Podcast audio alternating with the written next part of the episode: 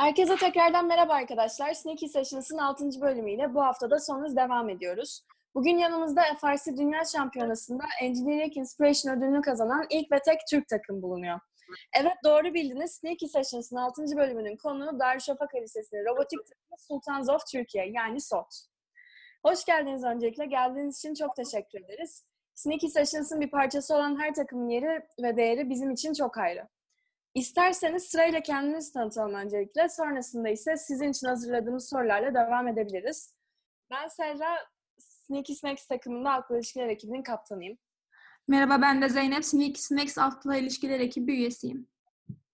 Herkese merhaba. E, ben de Salsız of Türkiye takımından halkla ilişkiler üyesi Nazlı. Merhaba ben de Salsız of Türkiye takımından halkla ilişkiler üyesi Halinur. İsterseniz ilk olarak Sultans of Türkiye takımını tanıyalım. Ee, Türkiye'deki ilk FRC takımı olmak eminiz ki çok zorlayıcı olmuştur. Bize biraz bu süreçten, nasıl takımınızı sürdüğünüzden ve genel olarak işleyişinden bahsedebilir misiniz? Tabii. Ee, takımımız 2009 yılında Susan Birch tarafından kuruluyor. E, ve ilk zamanlarda tabii ki e, zorlayıcı süreçler oluyor. E, çünkü kaynak e, bulmak zor e, ve Türkiye'de çok fazla FRC bilmiyor. E, fakat zamanla e, Türkiye'de artan takım sayısıyla beraber ve FRC'nin yayılmasıyla beraber e, bu durum daha da düzeliyor. E, takım olarak hedefimiz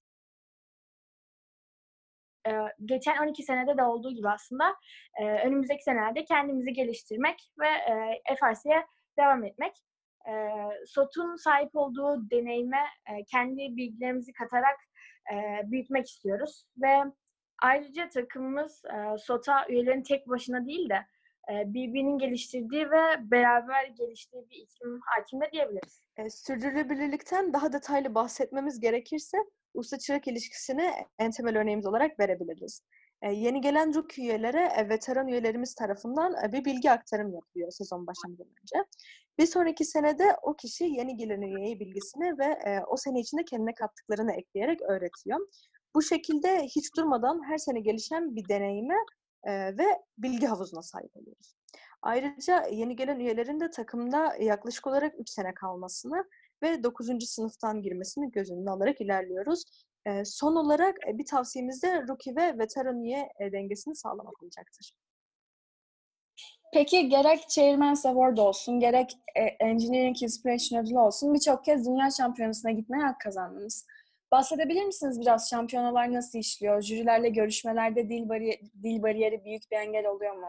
Ve de sizce bir regional'dan şampiyonun en büyük farkı ne oluyor? Bildiğiniz üzere bölgesel turnuvalarda yer alan takımlar eğer katıldıkları regional'dan şampiyonaya götüren bir ödül, örneğin chairman ya da winner alırsa Houston'da düzenlenen Dünya Şampiyonası'na katılıyor. Ve e, şampiyonada 6 farklı division yer almakta. Yani bir regional'da yer alan sahadan e, ve aynı şekilde elemelerden 6 tane daha yapıldığını düşünebiliriz. Ayrıca e, sizin takımınızın şampiyonada alacağı prestijli bir ödül sonraki sene şampiyonaya gelmenizi sağlayabilir. Aslında bize SOT olarak 2019 senesinde e, Houston'da Engineering Inspiration ödülü almıştık. Eğer pandemi olmasaydı e, 2020 şampiyonasına direkt olarak katılım sağlayabiliyorduk. Ek olarak katılım ücretimiz de NASA tarafından karşılamıştı. Yani e, bunu söyleyerek değinmek istediğimiz noktada e, alacağınız prestijli bir ödül takım üzerinde maddi ve manevi açıdan da büyük bir yük kaldırıyor. E, dil problemine değinirsek de aslında e, bizim takım için çok fazla sorun olduğunu söyleyemeyiz. E, jüriler zaten ekstra olarak yabancı takımlara karşı daha anlay- anlayışlı ve e, basit konuşmaya çalışıyorlar. E, ve dilinizin kesinlikle çok akış, e, akıcı ve anlaşılır olması gerekiyor.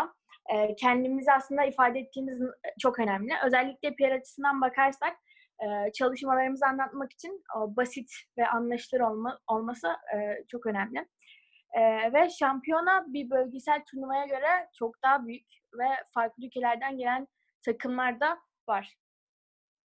E, ayrıca e, bir bölgesel ve şampiyonayı ayıran en büyük özellik e, bizce e, şampiyondaki farklı kültürler ve aslında bu farklı kültürlerden gelen insanların e, aynı amaç için bir çatı altında toplanıyor olması diyebiliriz. Ayrıca e, şampiyonada daha farklı robotlar görme şansımız da oluyor. Sonuçta şampiyonaya katılan takımlar bölgesel yarışmada başarılı olmuş takımlar. E, ve bu takımları robotlarına incelemek de güzel bir fırsat. E, daha farklı stratejiler görebiliyoruz ve bunların hepsi aslında robot yapım esnasında bize ilham verecek fikirler olabiliyor. Bu soru biz dahil FRC komünitesinde eminiz ki birçok kişinin cevabını merak ettiği bir soru. 2019 Dünya Şampiyonası'na gitmeye herhangi bir sosyal ödülle kazanmamanıza rağmen şampiyonada EI ödülünü kazanan ilk ve tek Türk takımı oldunuz. Sizce bunun sebepleri neler? Ee, öncelikle şunu söylemek isteriz. Ee, jürilerin yaptığı değerlendirmeyi biz de tam olarak bilemeyiz. Ee, ancak e, size kendi düşüncelerimizden e, ve jürilerin en çok neden etkilendiğini düşündüğümüz e, noktalardan bahsedebiliriz biraz. E, ilk olarak e, Houston'da bir chairman sunumu yapmadık ve aslında chairman sunumuna girmeyen bir takım için E'yi almak gerçekten zorlayıcı bir süreç olabilir. Çünkü e, jürilere kendinizi anlatmak için daha küçük bir zamanımız olacaktır. Bu da aslında bizde birazcık hırs uyandırdı diyebiliriz. E, ve jüriler her pitimize geldiğinde e, kendimizi hala bir değerlendirmedeymiş gibi e, projelerimizi ve çevremizde yarattığımız etkiden aynı heyecanla Hatta daha da büyük bir istekle anlatmaya devam ettik. Bildiğiniz gibi Engineering Inspiration ödülü takımın okulunda ve çevresinde mühendislik alanında yarattığı başarı ve ilham için veriliyor. Ee, 29 Yılbaşı'nın bir parçası olmak da hepimizin hayatında bir dönüm noktası oldu. Ee, takımımızdaki üyelerin çoğu farklı, Türkiye'nin farklı şehirlerinde yaşıyorlar ve okula aslında girmemiş olsaydık FRC hakkında hiçbir bilgisi olmayan hatta STEM e, sistem hakkında hiçbir bilgisi olmayan kişiler olacaktık. E, Farsi'nin bize sunduğu imkanları hayal bile edemezdik. E, ve bu noktada mühendislikte ilhamı başka bir boyuta sergilemiş olduk diyebiliriz. E, Hale'ye katılıyorum ben de. Evet, e, biz de mühendislikte ilham etkisini okulumuzda ve çevremizde yarattık. Ancak e, çoğu takımdan farklı olarak bu etkiyi kendi içimizde de yaratmış olduk. E, ilk olarak FRC ile kendi hayatlarımızı gerçekten çok farklı bir noktaya getirdik. Ardından e, geldiğimiz yerlere, geldiğimiz şehirlere dönüp oradaki çocuklara e, robotiği götürmek için çalışmalar yapmaya başladık. E, sahip olduğumuz imkanları onlara sunmak ve en önemlisi bilimde fırsat eşitliği sağlamak bizim misyonumuz oldu.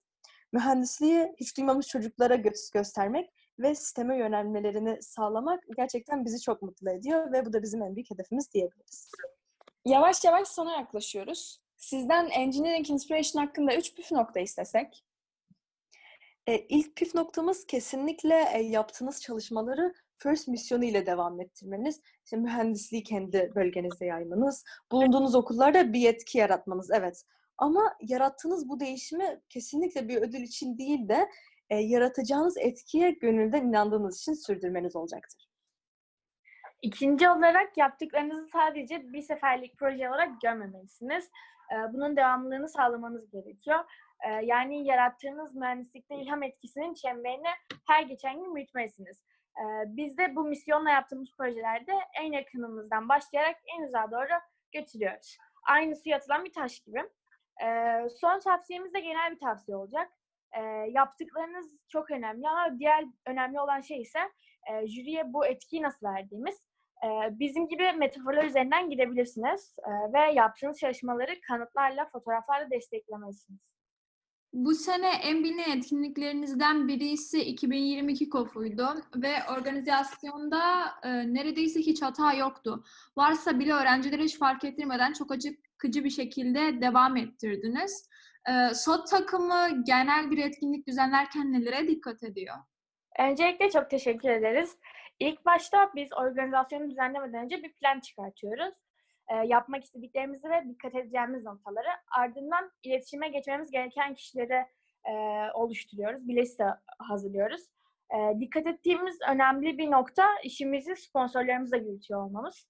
E, bu şekilde minimal bir harcama yapıp içeriye daha fazla odaklanabiliyoruz.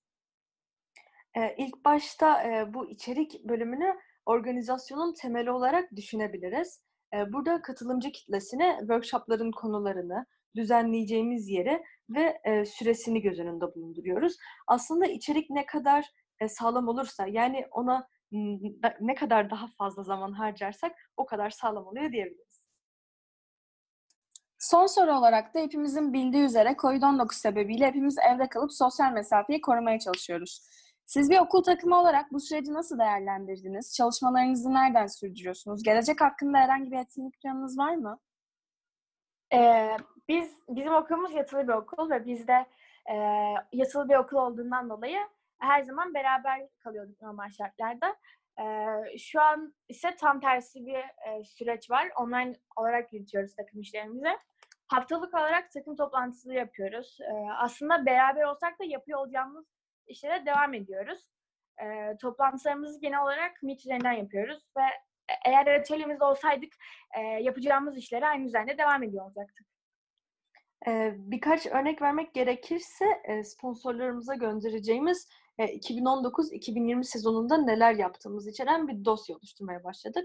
Aslında bu noktada takımlara da bir tavsiye verebiliriz. E, kesinlikle sponsorlarımızı sadece bir sezonla sınırlı olarak görmemeliyiz. Onları yaptıklarımızdan haberdar edip iletişimi asla koparmamalıyız. Çünkü e, onlar bizi hayalimize götüren ve hayalimize ortak olan, sürdürmemizi sağlayan kişiler. Yani ailemizin onlar da bir üyeleri. E, ayrıca daha planlı ilerlemek adına e, seneye gerçekleştirmek istediğimiz projeleri belirlemeye başladık. Ve bunları belirledikçe bir takvime yerleştiriyoruz. Yakında duyuracak olduğumuz etkinliklerimiz de var elbette. Bizim sorularımız bu kadardı. Ee, geldiğiniz için çok teşekkür ederiz tekrar. Eminim ki ben de dahil bütün dinleyenler çok şey öğrendi. Bizim için her zaman olduğu gibi çok özel bir bölümdü çünkü harika deneyimleri olan harika bir takımı ağırladık Sneaky Sessions'da. Bölümü sonlandırmadan önce sizin de söylemek istediğiniz veya dinleyenlere iletmek istediğiniz bir mesaj var mı? Bizi Sneaky Sessions'a davet ettiğiniz için gerçekten çok teşekkür ederiz. Çok keyif aldık. E, ayrıca son olarak e, bizi dinleyenlere yaptıkları işten asla vazgeçmemelerini, bazen başarısızlıklar yaşasalar bile her şeyin bize bir öğreti olarak döndüğünü ve hatta bunun çok değerli olduğunu söyleyebiliriz. E, istediğim, istediğim isteğimizi ve heyecanımızı ortaya koyduğumuzda FRC ailesi olarak başaramayacağımız hiçbir şey yok. Bu zorlu süreçte çalışmalarınızı hala devam ettirmenizi tavsiye ederiz. Sonuçta bu pandemi süreci de e, sona erecek. E, yeniden bizi davet ettiğiniz için çok teşekkürler. Bize tekrardan teşekkür ederiz. Böylelikle de Sultans of Türkiye takımı ile birlikte Sneaky Sessions'ın 6. bölümü olan Sultans of Türkiye ve Şampiyonayı noktalıyoruz. Dinlediğiniz için teşekkür ederiz. Bir sonraki hafta Cuma günü tekrardan görüşmek üzere.